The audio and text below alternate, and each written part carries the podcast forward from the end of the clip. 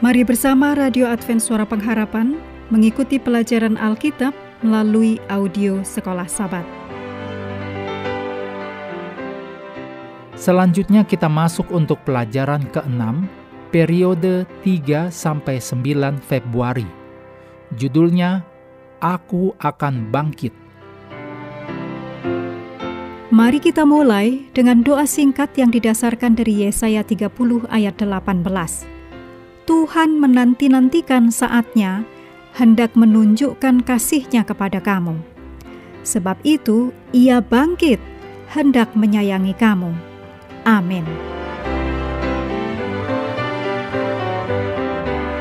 Sabat tanggal 3 Februari 2024 untuk pelajaran pekan ini bacalah Mazmur 18 ayat 4 sampai 19, Mazmur 41 ayat 2 sampai 4, Ulangan 15 ayat 7 sampai 11, Mazmur 82, Mazmur 96 ayat 6 sampai 10, Mazmur 99 ayat 1 sampai 4, dan Roma 8 ayat 34.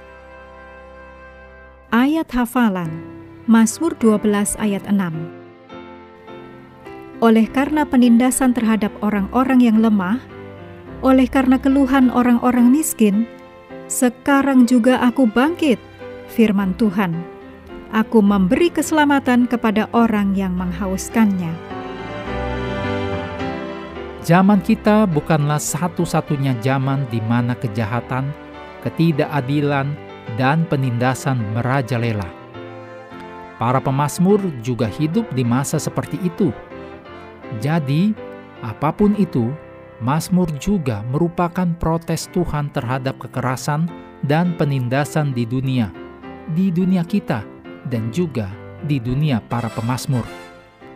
Ya, Tuhan panjang sabar dan menahan murkanya dalam kesabarannya yang besar. Tidak menginginkan siapa pun binasa, tetapi bertobat dan mengubah jalan mereka.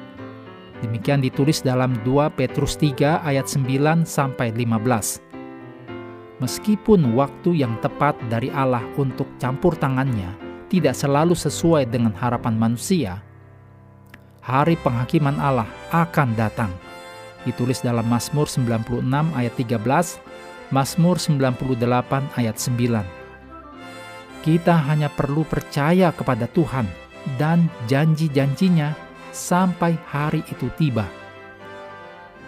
Hanya Sang Pencipta yang tahtanya didasarkan pada kebenaran dan keadilan.